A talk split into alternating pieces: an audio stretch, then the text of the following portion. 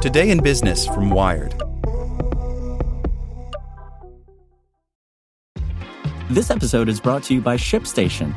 You know, some things take a lot of work, like sending little robots to far off distant planets. And just as that's challenging, so too is running a successful e commerce business, especially when there's so much to do. So I want to introduce you all to ShipStation. Now, I love using ShipStation because of its easy to use dashboard, which makes managing orders and printing labels a breeze and super smooth. Oh, and the customer service is just out of this world. It's exactly what you need to help grow your business. Sign up for your free 60-day trial at shipstation.com slash technews. That's shipstation.com slash technews. As a longtime foreign correspondent, I've worked in lots of places, but nowhere as important to the world as China. I'm Jane Perlez, former Beijing bureau chief for the New York Times.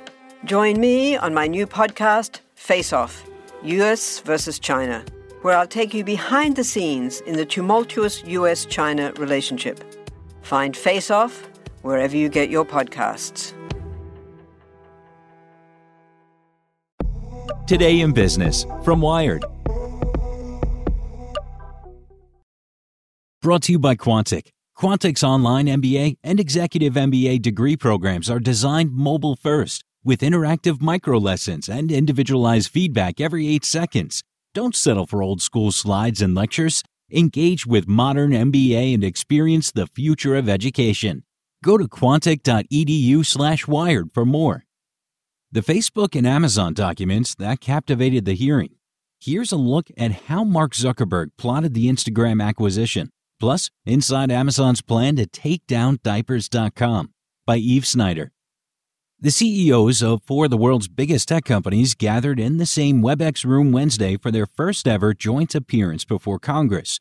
The most fascinating revelations of the five plus hour hearing came not from their testimony, but from documents gathered by House investigators and released during the session. Committee members said the presentations, emails, and Facebook message exchanges showed how each of the so called Big Four has used its power to crush smaller competitors and solidify its hold on our attention and our wallets.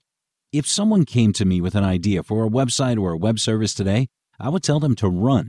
Run as far away from the web as possible, said celebrity net worth founder Brian Warner about Google which he accused of scraping his information and presenting it as its own. Launch a lawn care business or a dog grooming business, something Google can't take away as soon as he or she is thriving. Here are a few of the most damaging documents. The Instagram chats. In February 2012, Matt Cohler, venture capitalist, Instagram board member, and former Facebook employee, shot Instagram co founder Kevin Systrom a Facebook message to say Facebook CEO Mark Zuckerberg had expressed an interest in buying the photo sharing app. Will he go into destroy mode if I say no? Systrom asked. Cohler replied, Probably. This chat is one of several exchanges that shed light on the lead up to Facebook's $1 billion purchase of Instagram in April 2012. In another thread, Zuckerberg and Facebook's then CFO, David Ebersman, effectively outlined their strategy for buying booming startups like Instagram. Zuckerberg said his goal would be to neutralize competition and integrate their products into Facebook's larger operation. There are network effects around social products and an infinite number of different social mechanics to invent, the CEO wrote. Once someone wins at a specific mechanic, it's difficult for others to supplant them without doing something different. 18 minutes later, Zuckerberg sent a follow up walking back his earlier note. I didn't mean to imply that we'd be buying them to prevent them from competing with us. But the full array of messages suggests Zuckerberg's purchase of Instagram was motivated, at least in part, by his desire to quash a potential rival. In an email to an employee on the day the acquisition was announced, Zuckerberg wrote plainly, We can likely always just buy any competitive startups. Facebook's dominance of social media. In public, Zuckerberg likes to play down Facebook's market position in his prepared testimony, he said of the company, We compete against the companies appearing at this hearing, plus many others that sell advertising and connect people. But documents suggest that Facebook executives present a different face to advertisers. One example, the opening slide of a 2012 presentation given by Facebook COO Sheryl Sandberg to the Vodafone Board of Directors. The chart shows that between 2008 and 2011, Competition in the social media space became all but non existent as Facebook rapidly usurped MySpace. By the end of 2011, Facebook accounted for 95% of social media use in the US, according to the chart. The industry consolidates as it matures, states the slide. Amazon and Diapers.com. It's hardly a secret that Amazon took aim at Diapers.com and its parent company, Quidsi, in 2010.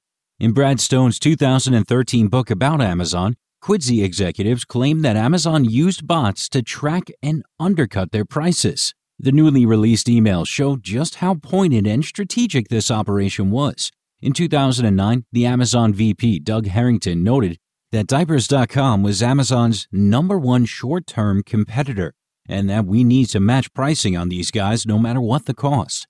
Which is more or less exactly what Amazon did. When Soap.com, an expansion of Diapers.com, was rolled out the next year, Amazon employees conferred again.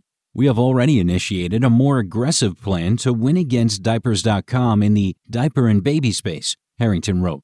The plan included a free Prime offering for moms and the launch of a special Amazon Moms program. To the extent this plan undercuts the core diaper business for Diapers.com, it will slow the adoption of Soap.com. By the end of 2010, Quidsi caved and agreed to be acquired by Amazon. And by 2017, Amazon had shuttered the company. Like what you learned? Subscribe everywhere you listen to podcasts and get more business news at wired.com/business. Want to learn how you can make smarter decisions with your money? Well, I've got the podcast for you. I'm Sean Pyles, and I host NerdWallet's Smart Money Podcast. Our show features our team of nerds, personal finance experts in credit cards, banking, investing, and more. And they'll help you make the most of your money while cutting through the clutter and misinformation in today's world of personal finance. You'll get clarity on strategies to help you build your wealth, invest wisely, shop for financial products, and plan for major life events. Listen to NerdWallet's Smart Money Podcast wherever you get your podcasts.